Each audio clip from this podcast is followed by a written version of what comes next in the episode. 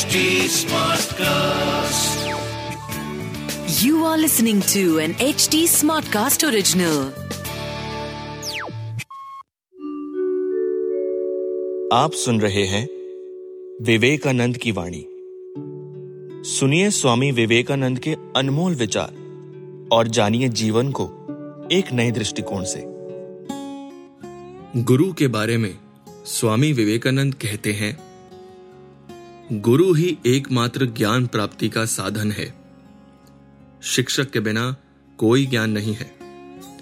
हर एक व्यक्ति शिक्षक नहीं बन सकता।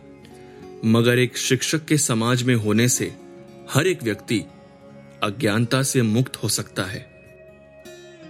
गुरु भक्ति ही समस्त आध्यात्मिक विकास की बुनियाद है। पिता और माँ मुझे केवल शरीर दे सकते हैं। लेकिन गुरु मेरी आत्मा को पुनर्जन्म दे सकता है।